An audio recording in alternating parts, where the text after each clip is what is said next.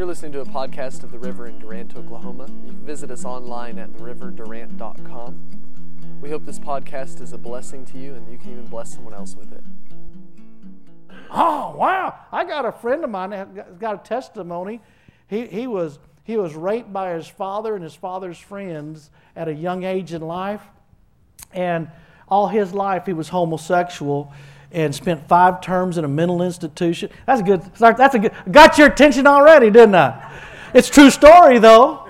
I'm not making it up. Great testimony. God came in, saved him, changed him, you know, changed his life. You know, those are the kind of testimonies that most people want to hear how God supernaturally comes in, and, and, and that, that can happen. I was raised in a Christian home, went to a Baptist church, and eight years old, got saved, and I didn't kill nobody. I felt guilty, you know. We, I, I played with horny toads, you know, them little things you don't see no more. I, that's the extent that, you know, they, they had a they had a book came out Cross and the Switchblade. You know, mine was crossing the butter knife. I mean, I, that's how that's how deep of sin and I was involved in. I was more scared of my mama than I was God. Some people have parents like that. Thank God for those parents. All right. I'll put your hand in back there. You. And uh, but it wasn't until I realized that I have one of the most awesome testimonies that I've ever heard of. Because I always kept looking at the negative. And this has to do with the has nothing to do with the message. It has to do with the mini message. You know, got to give you little blurps, you know what I'm saying? But on my entire side of my family, I can't think of a cousin, an aunt, and an uncle. I can't think of any relatives that's not born again. That, that, that, that, and as Paul Harvey says, and the rest of the story is, Joy has no cousin or can't think. I mean, everybody on her side of the family saved.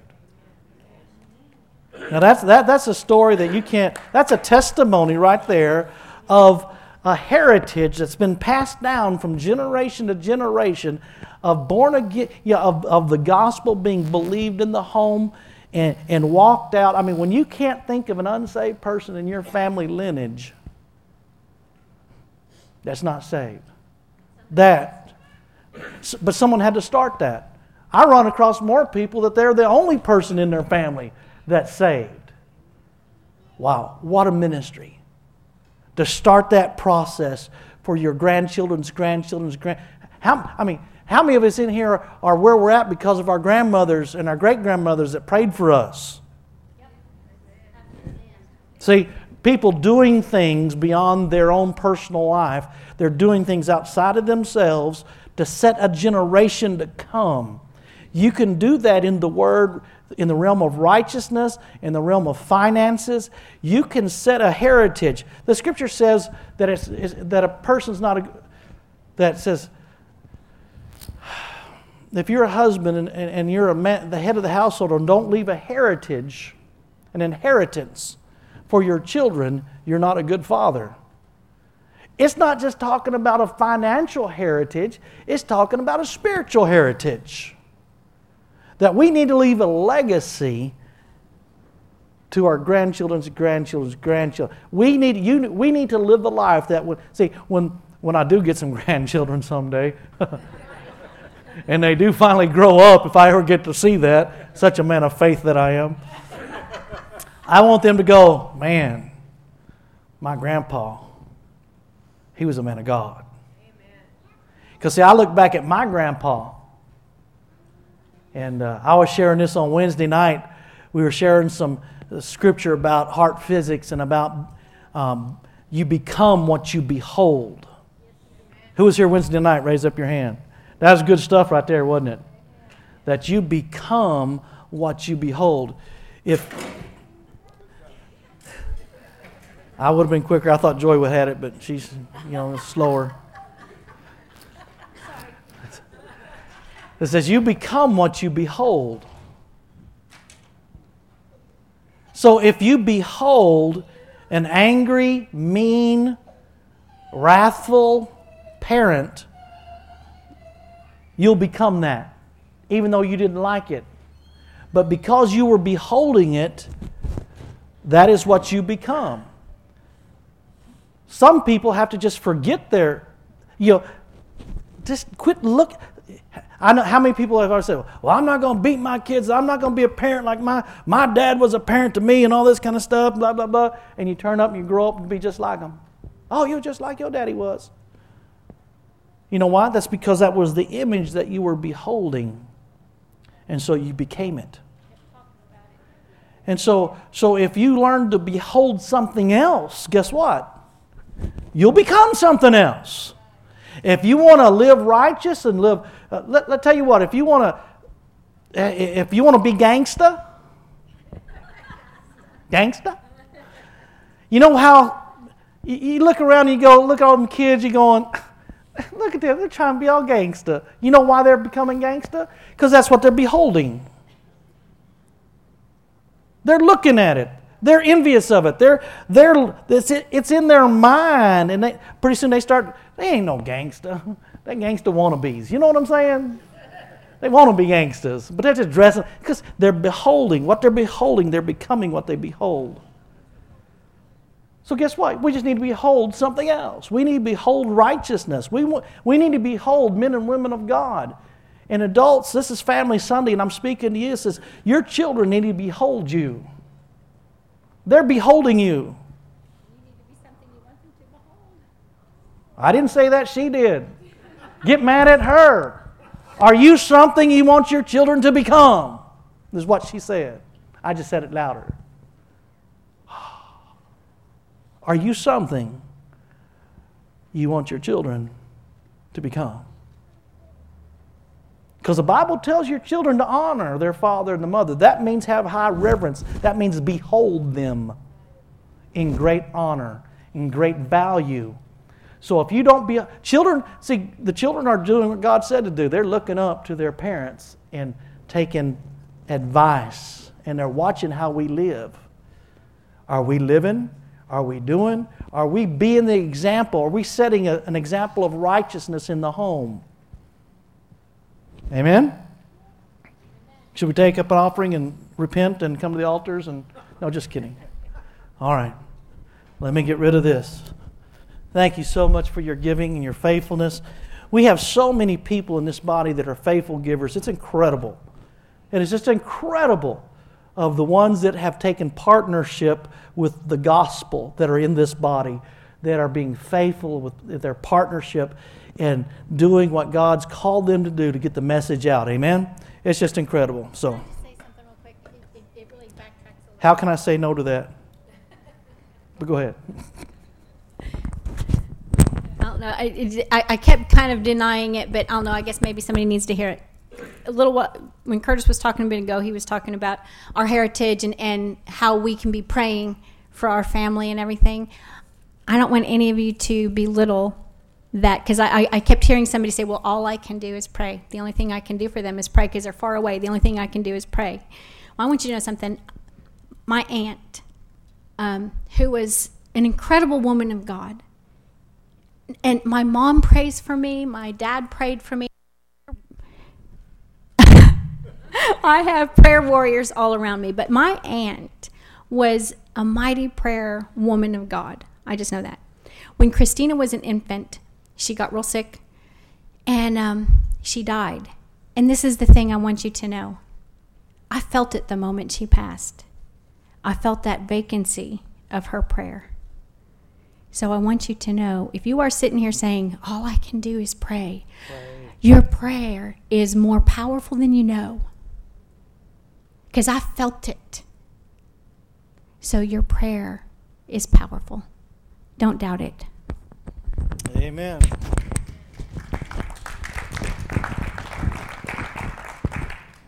All right, turn with me to the book of Second Corinthians.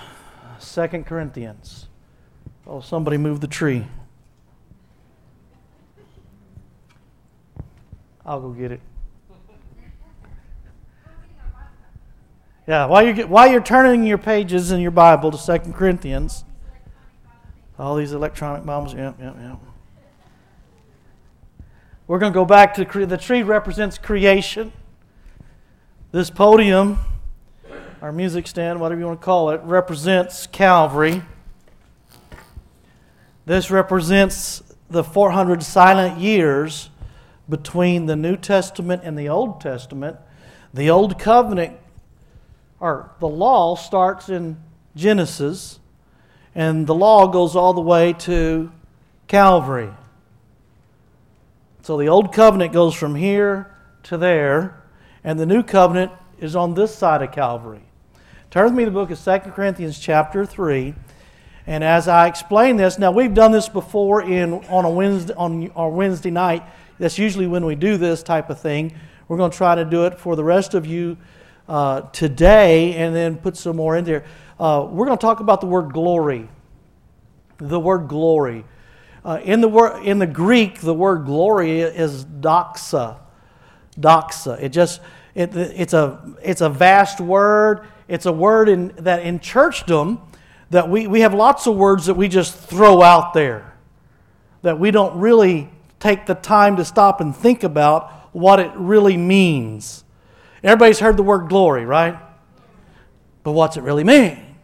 How does it really fit? How do we apply glory? You know, what does the Bible really saying when it says the word glory?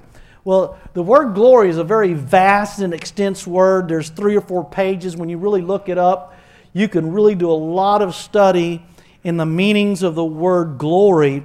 But in one of its most popular and most understood meanings of the word glory, or doxa, is, is basically it means God's view and opinion. Let me explain. When it says that in the word, where it says they saw the glory of the Lord, when the shepherds abiding in the field, keeping watch over the flock by night, and the glory of the Lord shone round about them. Do you think the word glory was just going around them? No.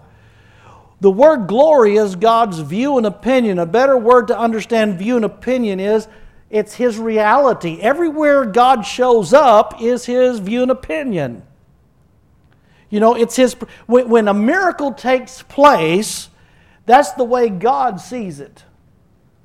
God sees people well, so a miracle takes place.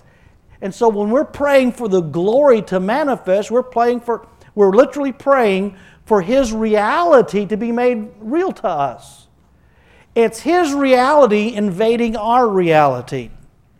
And that's why we call it glorious. Because it's it, it shocks us because his reality is different than ours. Does everybody understand that?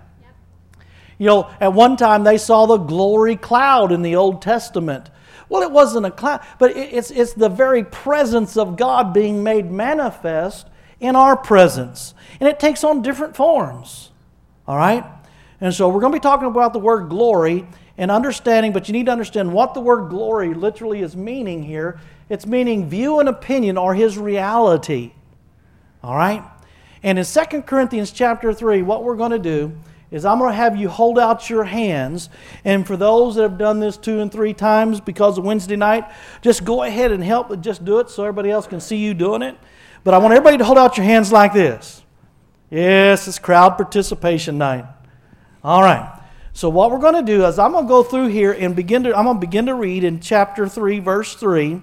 And what we're going to do is as I read certain things, you're going to put some things in your left hand or in your right hand, and I just want you to move those hands so you understand exactly which hand or what part of the timeline is being read about. Matter of fact, I'm going to go one step further, and I'm going to stand over here. So when I say something about the old covenant, I'm going to stand here under the old covenant, and I'm going to move my left hand.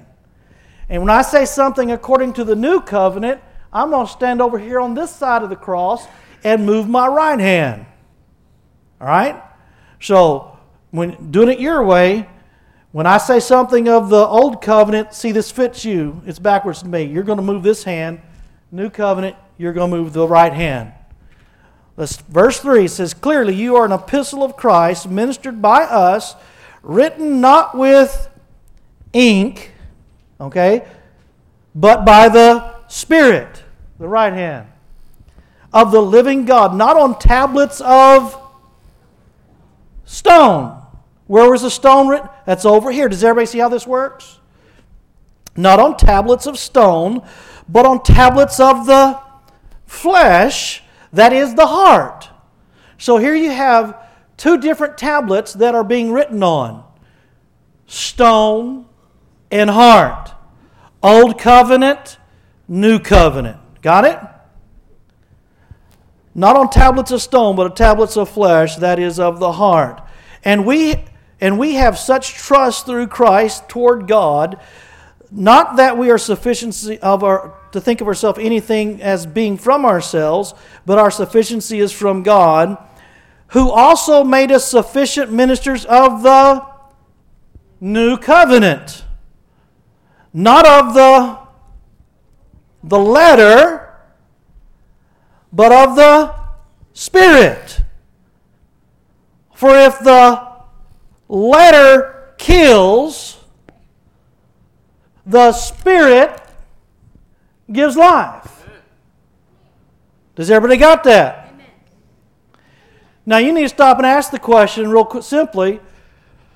And we've brought this up before, but what was on the first day that the law at Mount Sinai, the Ten Commandments, the first day the Ten Commandments, the, the law written engraved on stones, the first day they showed up, how many people perished? 3,000. The first day that the Spirit showed up at Pentecost, how many were added to the church? 3,000. The law brings death, and the Spirit brings. That's what it's talking about. Okay? I think that's pretty If you hadn't seen that, you need to see that. Verse 7 But if the ministry of. If the ministry of death. Now, what are we talking about? It explains it real clear here. But if the ministry of death, written and engraved on stone, there's only one thing that I know of that's ever been written and engraved on stone. But if the ministry of death, written and engraved on stones, was what? Glorious. Glorious. See, in the Old Covenant, God gave the law so that it had glory. It was glorious. Does everybody see that? Now, what's the word glorious? His view and opinion, it's his reality. In the Old Covenant, God used the law to dispense his view and opinion. Does everybody see that? It had glory. God's, any, like when Moses, we're going to read here in a second, when Moses got around God's glory, it got on him and he was glorious. He radiated. We're going to talk about that. But this, see, God had a view and opinion over here on how to deal with people. He dealt with people according to the law. Do you see that? Under the law, or through the law, is how God dealt with old buddy Uzzah, who reached out and grabbed the, the Ark of the Covenant from falling over, but because he wasn't clean, God smote him because the law said he had to be smoted. See, that's, that's how God, that's how he dealt with people was through his law. That was his reality. That was his view and opinion of how he was going to administrate and how to be. Look what it says here. But if the ministry of death, written and engraved on stones, was glorious, so that the children of Israel should not look steadily at the face of Moses because of the glory of his countenance, which glory was passing away. So, what was passing away?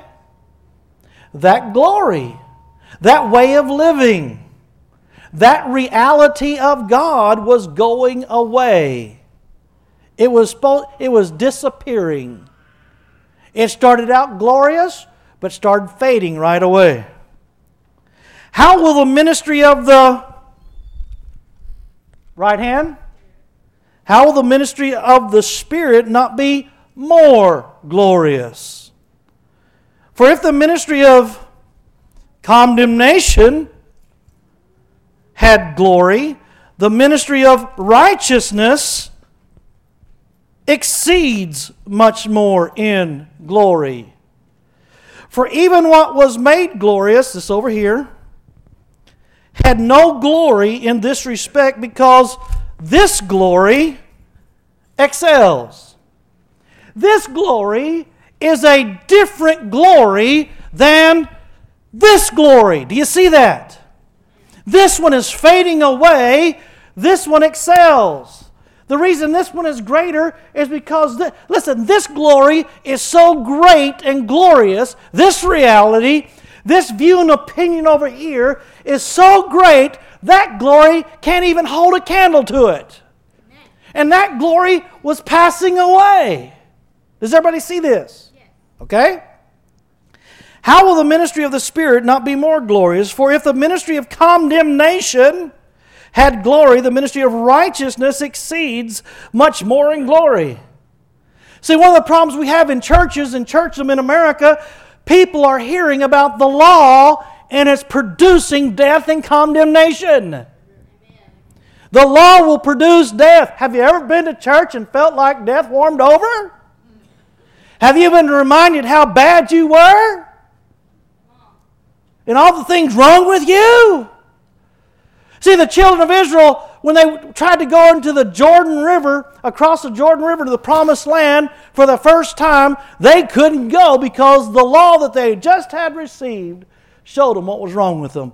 The law will get your mind off of God and get your mind on you. The law will see, will magnify what's wrong with you instead of what's right with God. We need to be seeing what's right with God, not what, what's wrong with us.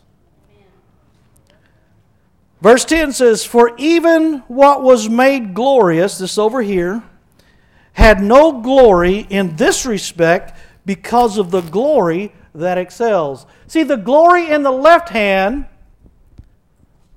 has no glory in this respect because this is such a greater glory.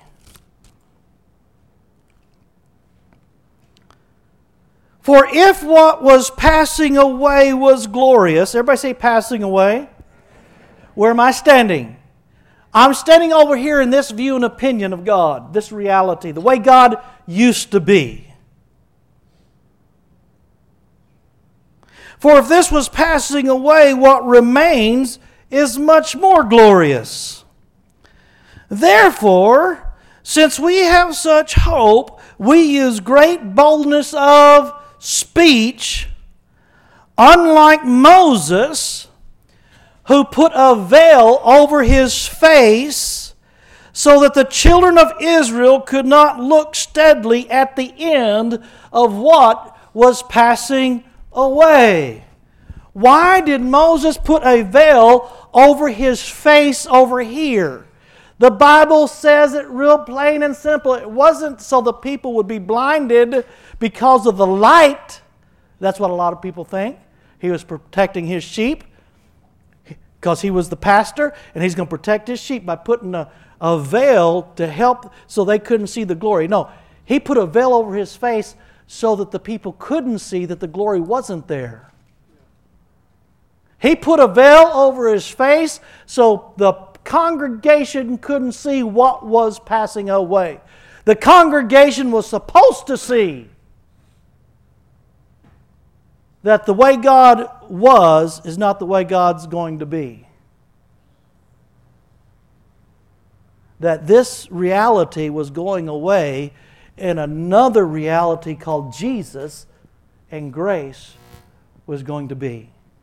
Because this grace is greater than that grace. This glory is greater than this glory. It's not the same glory.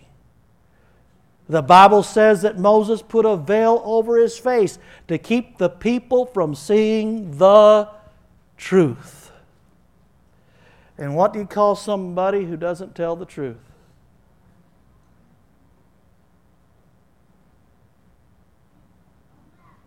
Wow. Never heard that from the pulpit before, have you? He hid the truth. That doesn't happen in ministry, does it?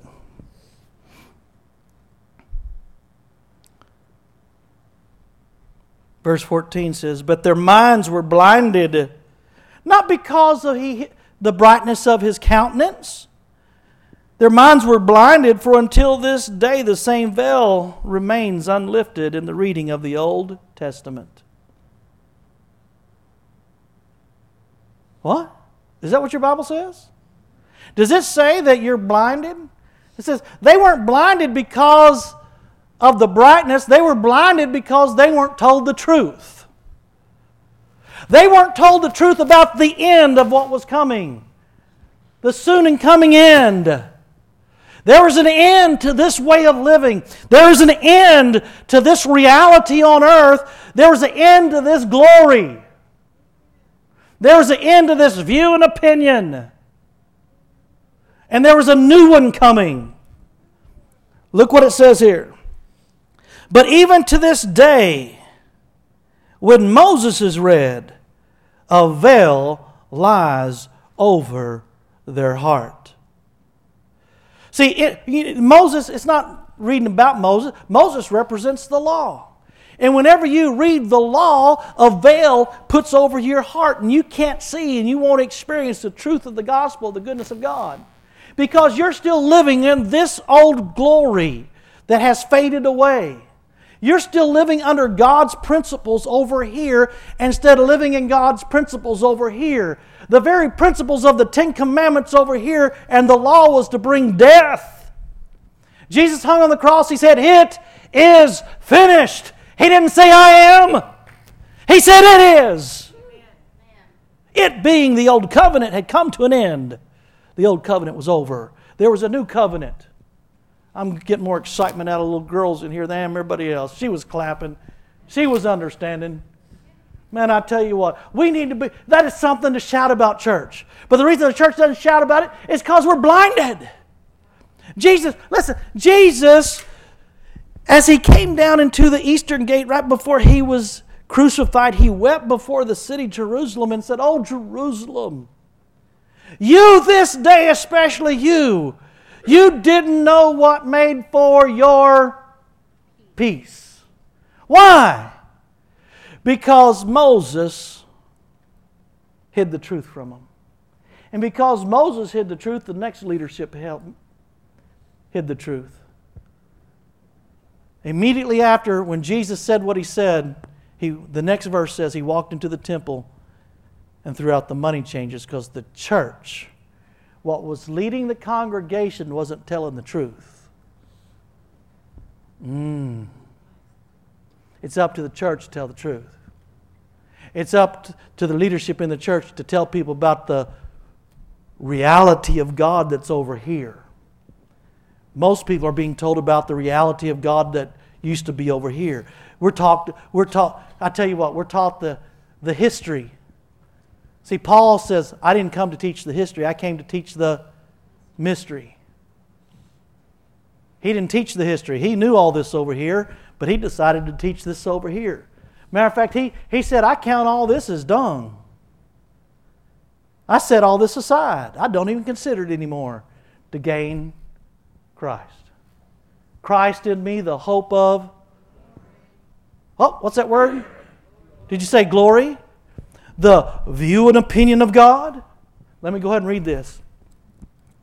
Watch this, this is powerful. But even to this day, when Moses is read, a veil lies over their heart. Nevertheless, when one turns to the Lord, the veil is taken away. Now, the Lord is the Spirit, and where the Spirit of the Lord is, there is liberty. Now, where, where's the Spirit of the Lord at? There's liberty over here. Over here, there's what? Bondage. It's called slavery. Read the book of Galatians, chapter 3 and 4.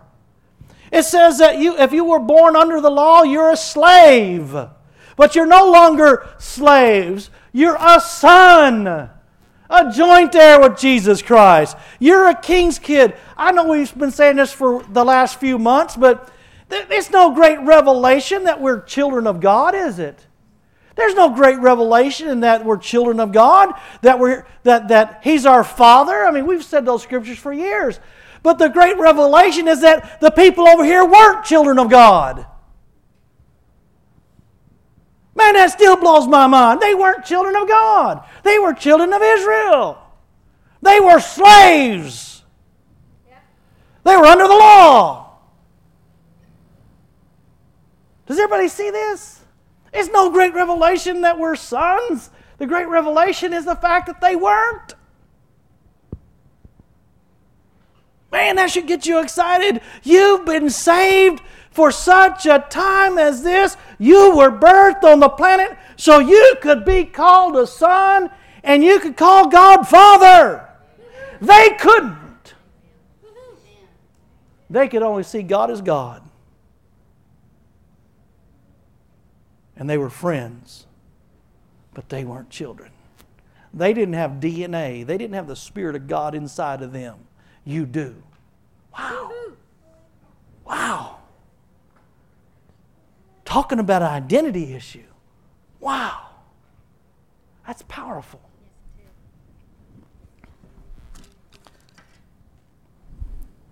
It says this now the, now the Lord is a spirit, and where the Spirit of the Lord is, there is liberty. But we all with unveiled faces. What kind of faces? That means there can't be any law in front of your face. In other words, when you get to the place in your life where you don't have any law in your heart or in your face, in your view, you'll see, it says what you're going to see. But we all with unveiled faces, beholding in a mirror the glory. What are you beholding in a mirror? The view and opinion of God. See, here's something you need to know about God. Yeah, but he don't, you don't know my past. Listen, the Bible says God, it is impossible for God to lie, doesn't it? It's impossible for God to lie. What does that mean? Does that mean God's going to try to lie? No, it means this. See this blue carpet? Everybody look down at the blue carpet. If God walked in here, work with me. You can work with me on that, right? If God walked in here and said, That carpet is green, guess what? It'd be green. Because God can't lie. No matter what He says, it's truth. No matter what you think about it. If God says this is green and you still see it as blue, who's the liar? Ta da! That's simple, isn't it? So, over here, over here, if God says you're no good if you break the law, you're guilty, that's his view and opinion. If over here he says if you believe in my son, you're free, yeah, but I don't see my son. Who's the liar? See, over here is how he sees you, not how you see you. Over here is how he sees you.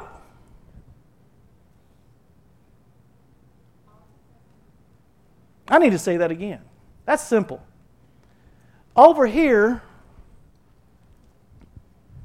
over here is how he sees you. This is his reality. This is truth. Unless you have law in front of your face and your face is veiled and you can't see the truth.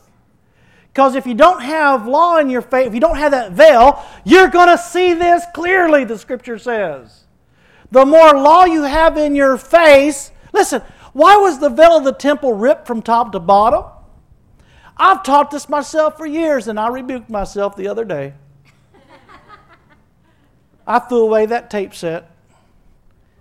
You know, I've heard for years that the veil of the temple at his crucifixion was ripped top to bottom so that we would have free access into the Holy of Holies. Anybody ever heard that? We all heard that, hadn't we? Uh-huh. That preaches good, doesn't it? Why would we want access into the Holy of Holies if He's not there? The veil of the temple was ripped not so we'd have free access. The veil of the temple was to show us He's not in there. He's in here. He's in us. We are the temple of the Most High God. That structure's not. That way of worship isn't. He's in here. We have this treasure in earthen vessels. It's no longer I that liveth, but Christ that lives in me. We are the temple of the Most High God. We got to get Him out. But we're not seeing the glory. We're still living life according to this over here instead of the glory that's over here. Let's go ahead and read the rest of this. We're not done. But we all, with unveiled faces, beholding in a mirror the glory of the Lord, are being transformed into the same image from, watch this, from this glory to this glory. You got to get rid of this glory. You got to let go of this way of thinking because this way of thinking is going to keep this glory from manifesting in your life. The scripture says this Christ in me, the hope of God's reality. Let's say it that way. Wait a minute. Wait a minute. God put Christ in me. God put the very power that raised Christ from the dead in me. God put His presence and His strength and power in me. Why? Just so I can go to work, be nice to people, make it through the day? Wait a minute. Christ in me is the hope. The word hope is confident expectation. So God has a confident expectation of His view and opinion being made manifest on the earth. And He put it in me and said, There's all my hope. There's all my hope. Christ in me is the hope. See, glory, God's view and opinion, it's God's will for His view and opinion to be made manifest in His kingdom. And so he put all of his hope in us that we would walk in the glory everywhere we go.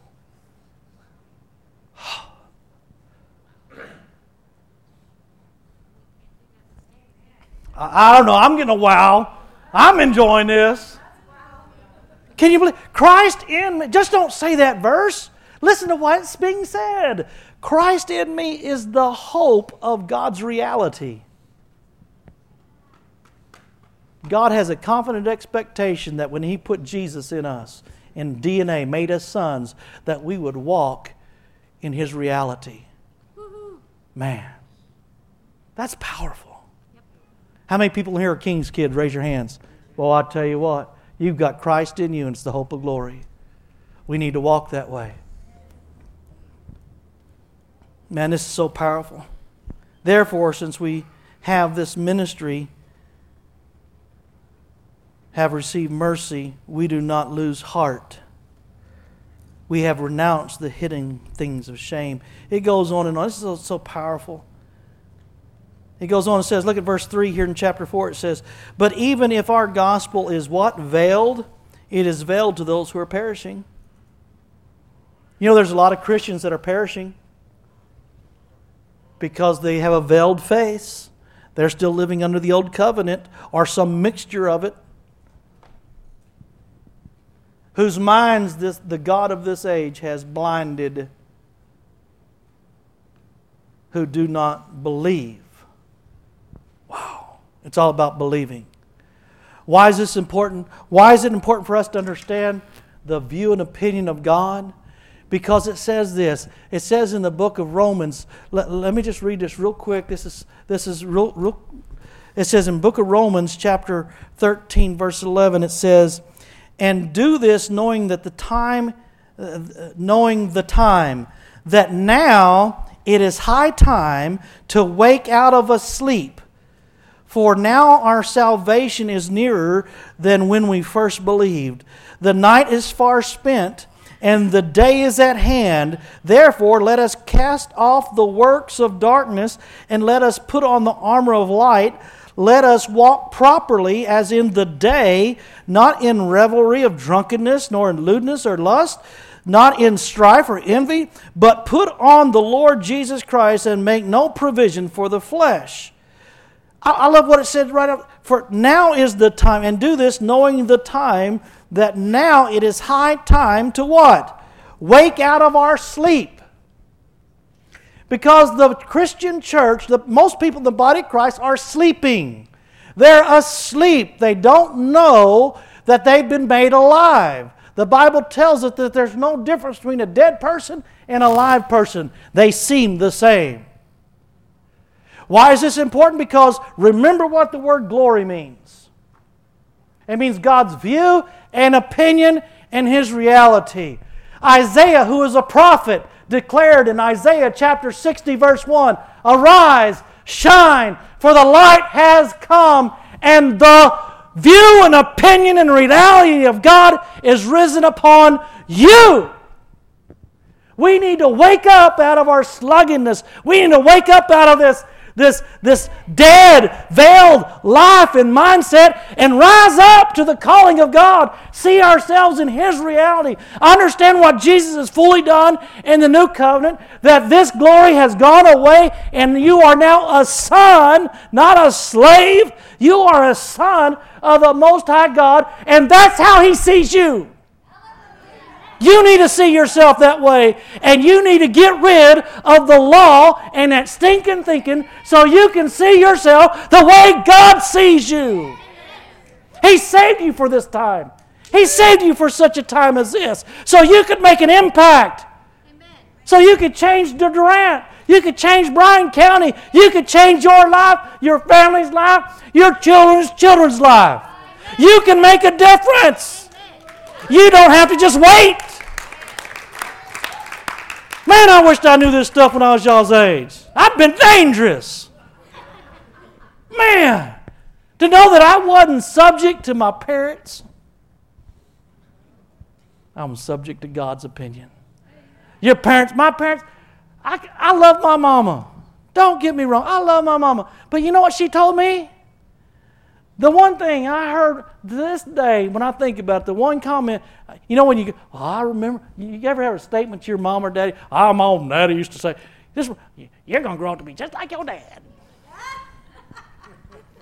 oh, dagger in my heart. You know what I'm saying? I didn't want to grow up to be like my dad. I'm trying to forget that. But you did. You grew up to be just like your dad. You know, it's a, it's a so I wasn't subject to her view and opinion because I got a hold of God's view and opinion. My father's view and opinion. What the word says about me. And I didn't grow up to be like my dad. You understand? I'm different. I may look like him. I may smell like him. That's why I use lots of cologne. No, just kidding. Just kidding. Just kidding. Just kidding. Just kidding. Listen. But I'm not like him because I got a different opinion about myself. Because what I beholded, I became. I beholded. Matter of fact, I was telling the Wednesday night group, and I hadn't even shared this with Joy, but I was telling the Wednesday night uh, class last Wednesday night. Joy and I just came back from the farm up in Minnesota, and I caught myself walking across from the house to the barn that I've seen my grandfather do I don't know how many times. You know, every summer we'd go up there. And I caught myself, I I didn't share this with you yet, but I, I stopped in the middle of, I mean, I don't know, 200 yards, I don't know, 150 yards in between the house and the barn. It's far enough that in the wintertime you had to put a rope across so when the blizzards came you wouldn't get lost. you don't have those kind of winters here. But I, I, I, I, caught myself walking like this. I stopped. I went, that's just how my grandfather walked. I saw myself walking just, it was by accident. I didn't plan on it. But because I was in the surrounding of my grandfather, what I had beholded, I became.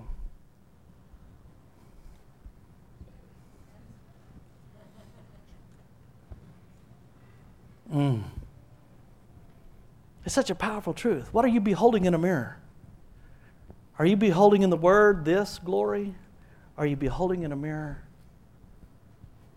this glory? It's time to wake up, church, to the reality, to the view and opinion of Almighty God, your Father, who's placed His DNA in you so you can be the hope of His reality in this world, in His kingdom. Amen? Let's stand up. Father, we give you praise, we give you glory for what you're doing in our midst. I thank you that your word, your logos, is your wisdom and your logic is, is becoming reality as we surrender our thoughts to you. Holy Spirit, you are the great teacher. You are the great teacher. We continually ask that you open the eyes of our understanding to the truth of your word, and that when we read your word, we will see ourselves clearly because there's no law over our heart. There's no veil covering up that we can look into a mirror, your word, and see ourselves according to the way you see us, fully pleasing, totally complete in Christ Jesus, with all the power of the resurrection available to us.